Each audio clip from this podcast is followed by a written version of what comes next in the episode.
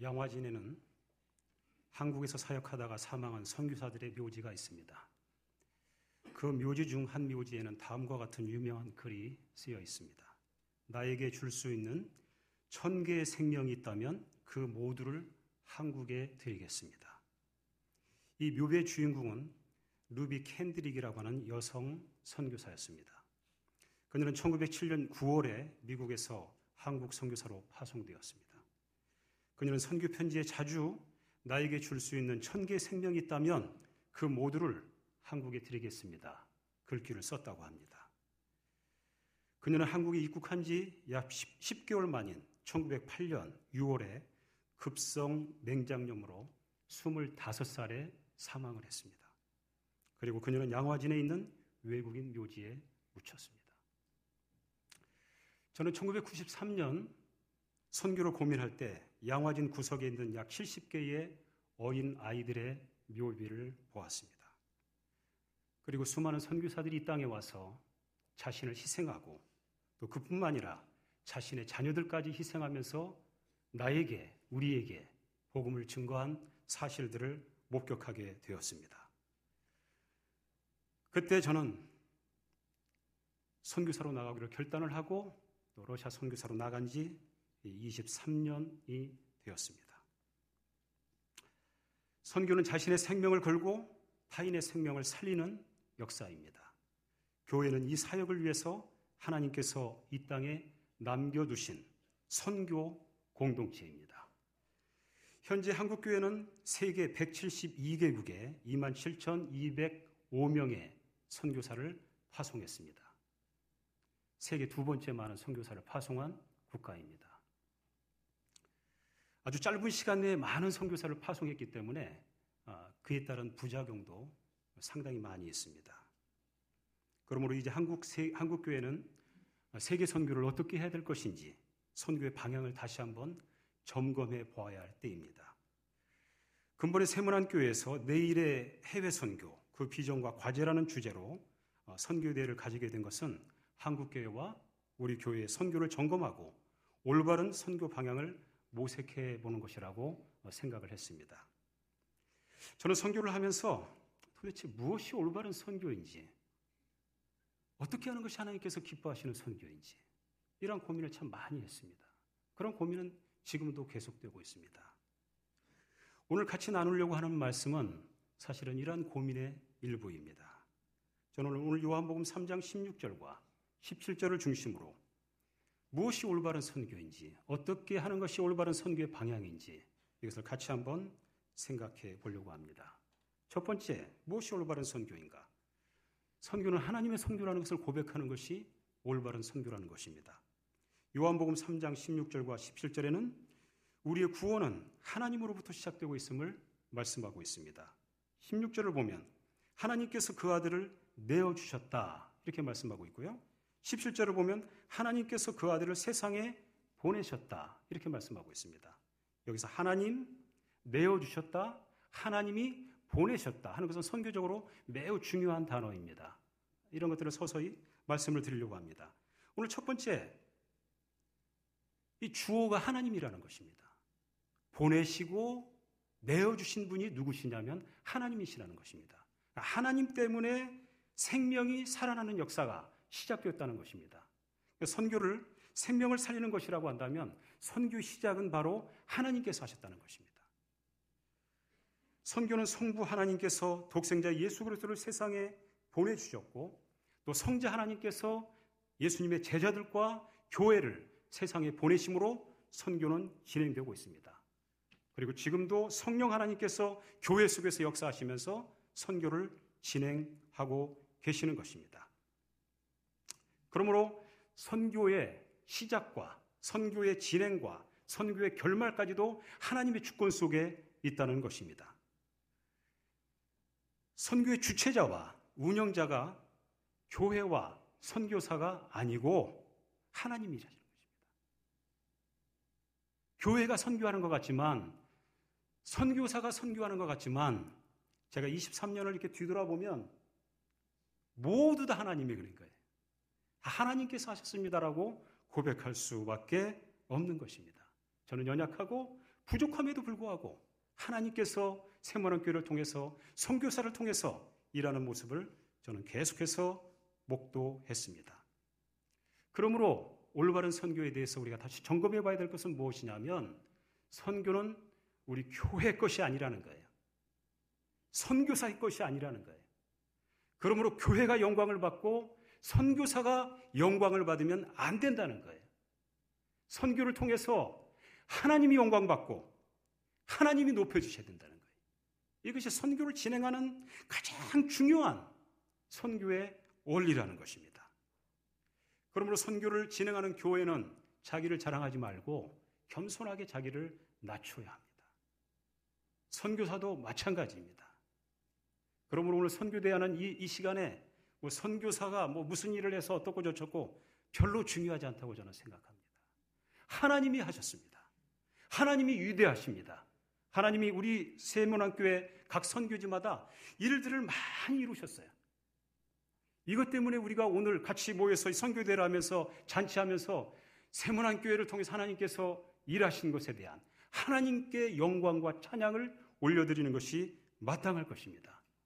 그동안 세문학교회는 집중적인 후원을 통해서 선교지마다 선교사들과 같이 협력하고 그리고 현지 교회가 같이 협력해서 선교지마다 굉장히 중요한 베이스들을 구축하고 선교를 다른 사람들이 할 수 없는 큰 선교를 지금 진행하고 있습니다. 다 말씀드릴 없습니다.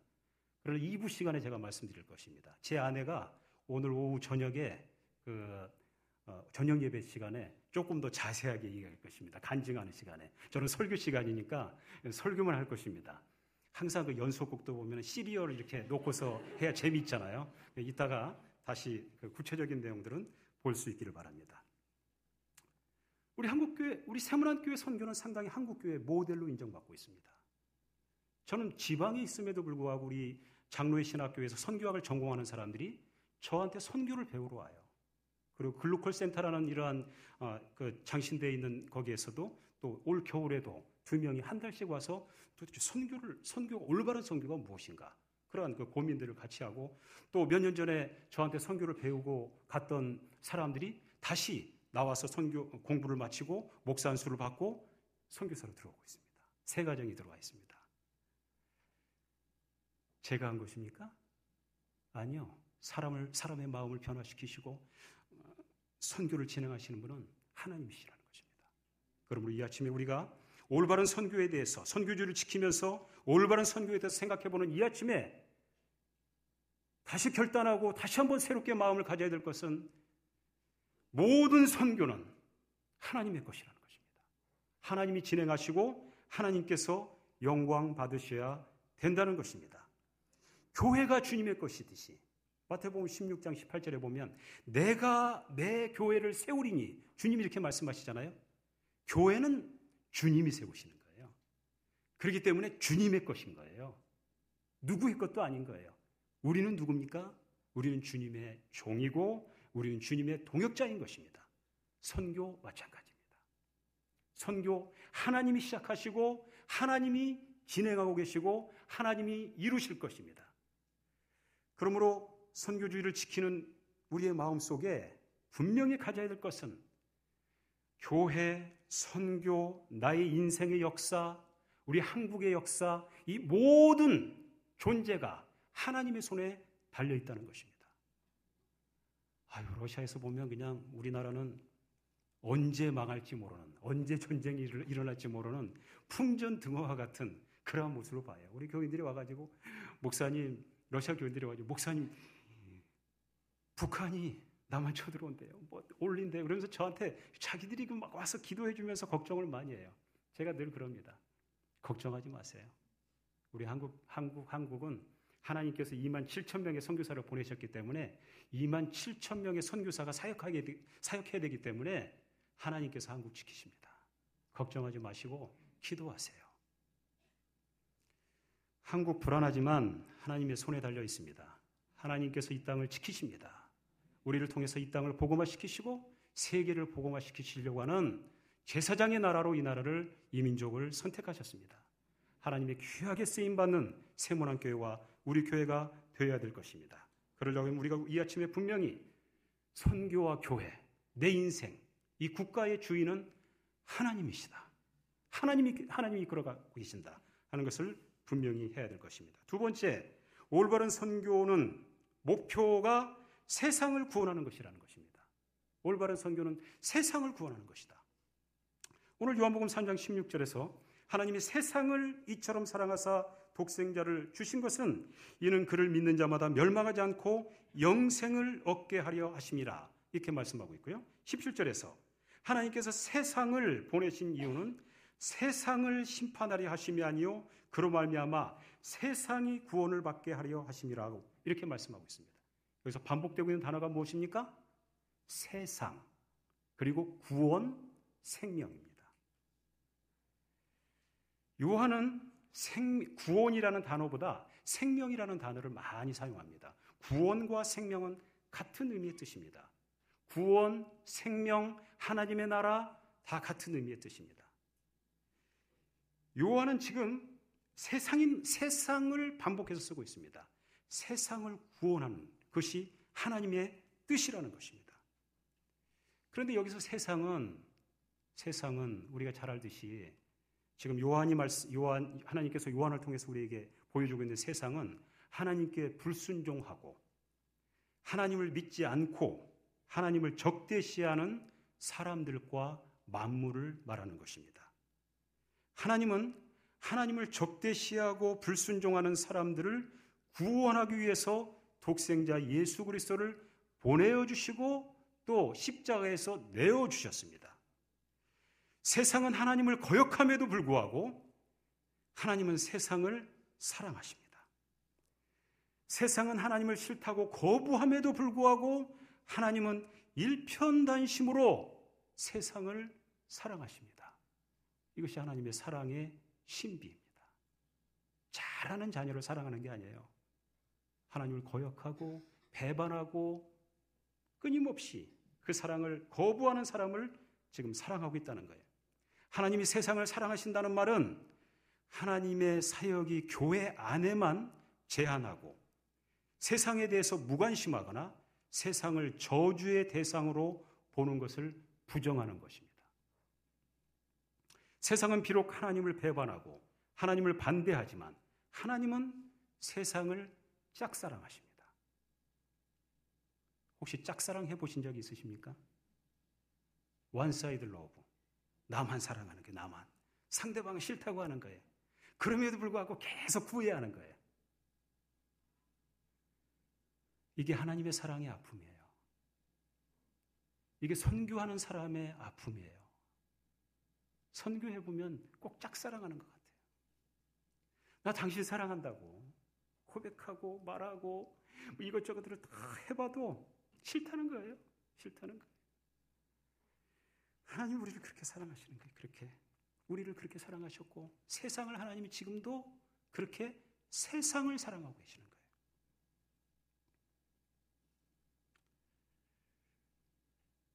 그러면 그러, 그렇기 때문에 우리도 실망하거나 삐지지 말고 화를 내서 돌아서지 말고 끝까지 사랑하면서 견디는 것. 그것이 선교하는 자세입니다. 그것이 전도하는 사람의 자세입니다. 짝사랑, 짝사랑인데 그거 포기하지 말고 끝까지 하는 것. 그게 사랑 아니에요. 사랑은 오래 참고 사랑이 뭡니까? 사랑은 오래 참고입니다. 고린도전서 13장에서 사랑은 오래 참고입니다. 선교를 하다 보면 여러분들이 전도하다 보면 끊임없이 고백할 수밖에 없는 용어가 사랑은 오래 참는 거야. one side love야. 끝까지 참는 거야. 그러면 이루어져요. 끝까지 참지 않으면 이루어지지 않죠. 세상을 구원하기 위해서 하나님이 세상을 이처럼 이처럼 독생자 예수 그리스도를 내어 주시고 그리고 보내신 것처럼 세상을 사랑해야 합니다. 주님은 세상을 사랑하셔서 이, 순간도 또 우리들을 다시 세상에 보내십니다. 요한복음 20장 27, 21절에서 하나님께서 나를 보내신 것 같이 나도 너희를 보내노라 이렇게 말씀하고 있습니다. 주님께서 제자들과 교회 공동체를 세상에 보내십니다. 그것은 전도하기 위함입니다. 생명을 살리기 위함입니다. 교회가 이 땅에 존재하는 근본적인 목적, 교회 많은 프로그램이 있지만 예배를 드리고 예배를 드리고 나서 다시 세상에 나가서 예배를 드려야 할 것은 무엇이냐면 생명 살리는 것. 그것을 위해서 교회가 존재하는 것입니다. 에밀 브루너라는 사람은 이렇게 말합니다. 불은 탐으로 존재하듯이 교회는 선교함으로 존재하는 것이다. 교회는 선교하지 않으면, 교회는 전도하지 않으면 그 존재 의식을 망각한 것입니다. 선교의 사명, 이것을 교회가 간직해야 합니다. 한국 교회는 자꾸 폐쇄적으로 가는 그런 느낌을 받습니다. 개방적이어야 합니다. 믿지 않는 사람들을 좀 친구로 삼고 그들을 사랑하고 그들에 다가가는 예수님의 정신을 우리가 회복해야 합니다. 바울은 세상 사람을 구원하기 위해서 믿지 않는 사람들과 상대해서 그들과 같이 되었다고 바울은 고백합니다. 나는 유대인과 같이 되었고, 나는 율법 아래에 있는 자들과 같이 되었고, 율법, 율법 있는 자와 같이 되었고, 약한 자와 같이 되었고, 그는 끊임없이 그들과 같이 되었다고, 똑같이 되었다고 고백을 하고 있습니다. 그 이유는 마지막에 고백하기를 고린도전서 9장 22절에서 나는 몇 사람이라도 더 구원하기 위해서 이것을 고백하고 있는 것입니다. 몇 사람이라도 더 고백하기 위해서 세상 속에 들어가서 그들과 같이 된 것입니다. 무엇을 걱정하십니까? 세상 속에 들어가면 세상 사람과 똑같아집니까? 그래서 우리는 세상 속으로 들어가지 않습니까? 아니요. 우리 속에 진리가 있는데요. 우리 속에 진리의 성령님이 계시기 때문에 우리가 세상 속으로 들어가면 세상이 바뀌어지는 것입니다. 우리가 세상으로 들어가지 아니하면 세상이 바뀔 수가 없습니다. 예수님, 예수님은 세리와 죄인들을 친구로 삼으셨습니다. 그들과 친구가 되어서 같이 먹기고 즐기셨습니다. 그래서 예수님의 별명은 세리와 죄인의, 죄인의 친구였습니다. 세상 끝으로, 세상으로 나아가는 우리 교회가 되는 것, 그것이 올바른 선교의 자세인 것입니다. 사도행전 1장 8절 오직 성령이 너희에게 임하시면 너희가 그 다음에 권능을 받고 그 다음에 어디입니까? 예루살렘과 온 유대와 사마리아와 땅 끝까지 이르러서 내 복음이 증리되리라. 사람들이 보통 땅끝만 얘기하잖아요. 선교를 얘기하면 아니에요. 예루살렘부터 시작해 예루살렘, 온 유대, 사마리아 땅끝까지 복음이 증거돼야 되는 게 복음의 증거, 선교는 전체 통, 통전적인 거예요. 예루살렘, 온 유대, 사마리아 땅끝. 내 가정부터 시작해서 내 주변에 있는 사람, 북한, 아시아, 세계 땅끝까지 복음을 증거하는 우리 교회가 되어야 될 것입니다. 저는 선교들을 준비하면서 우리 세문학교의 선교는 좀 다 뿌리는 지역, 거두는 지역이 아니고 뿌리는 지역으로 갔으면 좋겠다. 그런 생각을 했습니다. 지금 세계 선교는 이슬람 지역, 힌두교 지역, 특별히 북한 이런 선교는 접근하기가 너무 어려워요. 사람들이 보통 많이 포기합니다. 우리 교회가 이렇게 어려운 지역, 땅끝, 지방 사람들이 안, 안 가는 곳으로 선교를 가는 그런 교회가 됐으면 좋겠다는 생각을 했습니다. 선교는 올바른 선교는 세상으로 나아가서 세상을 구원하는 것입니다. 세 번째 올바른 선교, 선교는 그 동기와 방법이 사랑이어야 합니다. 요한복음 3장 16절에서 선교의 동기와 방법을 말씀해 주고 있는데 하나님이 세상을 이처럼 사랑하사 독생자를 주셨으니 이렇게 말씀하고 있습니다. 여기서 주셨다, 내어 주셨다 이 말씀은 무슨 말씀이냐면 십자가에서 죽이셨다는 것입니다. 세상을 어느 정도 사랑하셨느냐? 독생자 예수 그리스도를 십자가에서 죽이실 만큼 그보다 더 세상을 하나님께 사랑하셔서 우리를 하여금 구원하셨다는 것입니다. 우리를 구원의 반열에 들어갈 수 있도록 인도하셨다는 것입니다. 하나님의 구원의 역사는 이 사랑에서 시작되고 사랑에서 완성되어 가는 것입니다. 하나님께서 우리를 사랑하신 것은 어떤 사랑할 만한 좋은 이유가 있어서가 아닙니다. 하나님의 사랑은 무조건적인 사랑입니다. 하나님 우리가 연약할 때, 우리가 죄인 되었을 때에, 우리가 하나님의 원수 되었을 그때에 우리를 위해서 독생자 예수 그리스도를 십자가에서 못 박게 해 주신 그 사랑이 바로 하나님의 사랑입니다. 선교는 하나님의 무조건적인 사랑과 은혜에 대해서 내게 주신 은혜를 내가 어떻게 보답할까 하는 신앙 고백에서 시작되는 것입니다. 선교의 동기는 교회 성장이나 교단을 확장하기 위해서 하는 것이 아닙니다. 선교의 동기는 복받기 위해서 선교하는 것이 아닙니다. 올바른 선교의 동기는 하나님께서 나에게 베풀어 주신 이 은혜를 내가 어떻게 보답할까?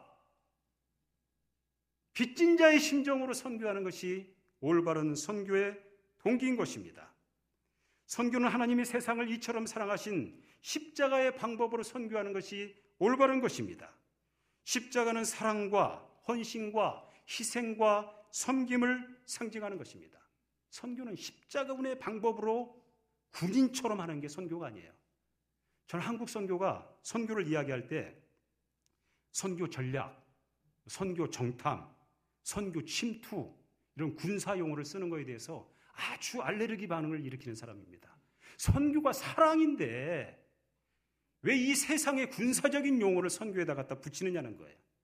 때로는 땅 밟기, 그 미신적인 용어를 왜 이 성경을 무시하고 쓰냐. 그냥 현장 조사와 기도, 그러면 되지. 우리 세문학교 이런 거 좀 안 했으면 좋겠어요. 네, 그러니까 굉장히 그 좀 잘못된 성경적이 아니, 성경적이 아닌 비성경적인 것입니다. 선교는 자기 교회와 자기 교파, 선교회를 세우고 현지 교회 성도들을 뺏어오는 것, 그 선교 아닙니다. 반선교입니다. 올바른 선교는 이단을 제외한 모든 교회가 교파와 같이 협력하여 하나님의 나라를 세워, 세워가는 것이 올바른 선교입니다. 선교지에 교회가 있으면 교단을 초월해서 선교하는 것이 올바른 선교예요. 현지 교회가 성장할 수 있도록 돕는 것이 올바른 선교예요. 내가 가서 깃발 꽂고 세문안 교회 통합 측 이거 세우는 거 반선교입니다. 일치와 협력을 이루기 위해서 선교를 선교를 하면서 일치와 협력을 이루기 위해서 우리가 해야 될, 가져야 될 정신은 다름을 인정하는 게 다름을 인정하는 것. 교회가 아름다워지려고 하면 다름을 인정해야 돼요. 다름은 아름다운 거예요. 다름은 나쁜 게 아니에요. 협력 선교 서로 협력하려고 하면 상호 배울 수 있어야 돼요. 선교사는 끊임없이 가르치려고만 하거든요. 배워야 돼요. 배울 게 너무 많습니다. 그리고 상호 존중해야 합니다. 그들의 가치를 존중하고 나의 가치를 존중하고 서로가 존중할 수 있어야 합니다. 그래야 올바른 선교를 할 수가 있습니다. 이 시대는 서로 하나 되어 협력하는 그 자체로도 강력한 선교를 행하는 것이라고 생각합니다. 너무 분열되어 있으니까요. 분열하는 곳에 하나님의 복이 임하지 않습니다. 일치와 화합을 이룰 때 하나님의 복이 임합니다. 여러분들이 가시는 곳마다 주여 나를 평화의 도구로 써주소서 가시는 곳마다 하나님의 사랑을 신철함으로 일치와 화합을 이루는 여러분들이 될 수 있기를 간절히 바랍니다. 우리 모두가 하나님의 사랑을 실천함으로 일치와 화합을 이룰 때 민족의 분단의 병이 치유되고 남북이 통일되는 역사가 일어나게 될 것입니다. 교회가 사랑으로 연합하고 하나 될 때 우리 국내 복음화와 세계 선교가 앞당겨지고 주님께서 더 빨리 오시게 될 것입니다. 올바른 선교는 하나님의 주권을 인정하는 선교입니다. 올바른 선교는 목표를 세상을 사랑하고 세상을 구원하는 것이 올바른 선교입니다. 올바른 선교는 하나님의 사랑과 은혜 때문에 시작해서 하나님의 사랑과 사랑의 방법으로 하는 것이 올바른 선교입니다. 요한복음 3장 16절 17절은 성부 하나님은 우리를 구원하시기 위해서 독생자를 이 땅에 보내주시고 십자가에 내어 주셨다고 이렇게 말씀하고 있습니다. 하나님은 세상을 구원하시기 위해서 당신이 살아가시는 가장 살아가시는 독생자 예수 그리스도를 이 땅에 보내시고 십자가에 십자가에 죽이셨습니다. 한국에 왔던 많은 선교사들은 하나님 앞에서 선교하기 위해서 이 땅을 복음하기 위해서 자신의 생명을 바쳤고 또 자신의 생명보다 더 소중한 자신의 자녀들을 이 땅에 복음화를 위해서 바쳤습니다. 많은 사람들이 선교를 말하면서 선교를 위해서 자신을 희생하거나 선교를 위해서 자신의 자녀를 내놓지는 않으려고 하는 것 같습니다.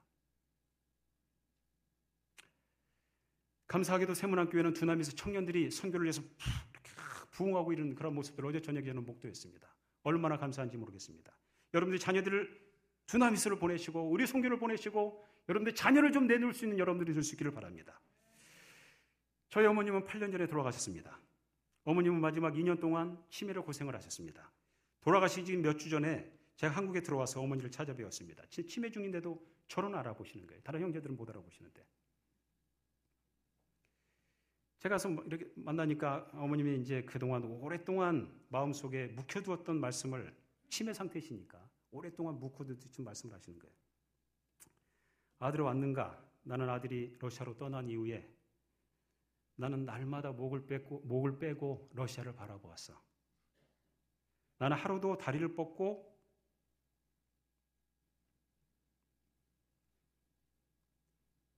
편하게 잠을 잔 적이 없다. 밤마다 뒤척이다가 새벽 기도에 나갔어.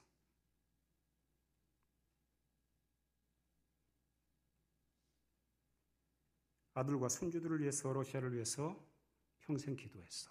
이것이 내가 할 수 있는 유일한 길이었다. 저는 저희 어머님만 저희를 위해서 그렇게 기도했다고 생각하지는 않습니다. 우리 세문안 교회가 그렇게 어머니의 마음을 가지고 23년 동안 기도해 주셨기 때문에 제가 여기 있고 또 저희 가족이 있고 선교가 가는 곳마다 하나님의 은혜로 성장하고 풍요했다고 생각합니다.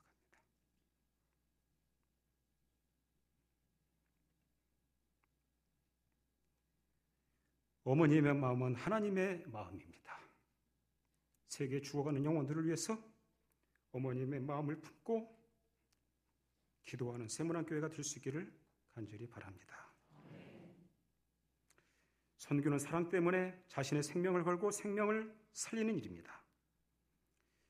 여러분은 남에게 줄 수 있는 천 개의 목숨이 있다면 그것을 누구에게 드리고 싶습니까?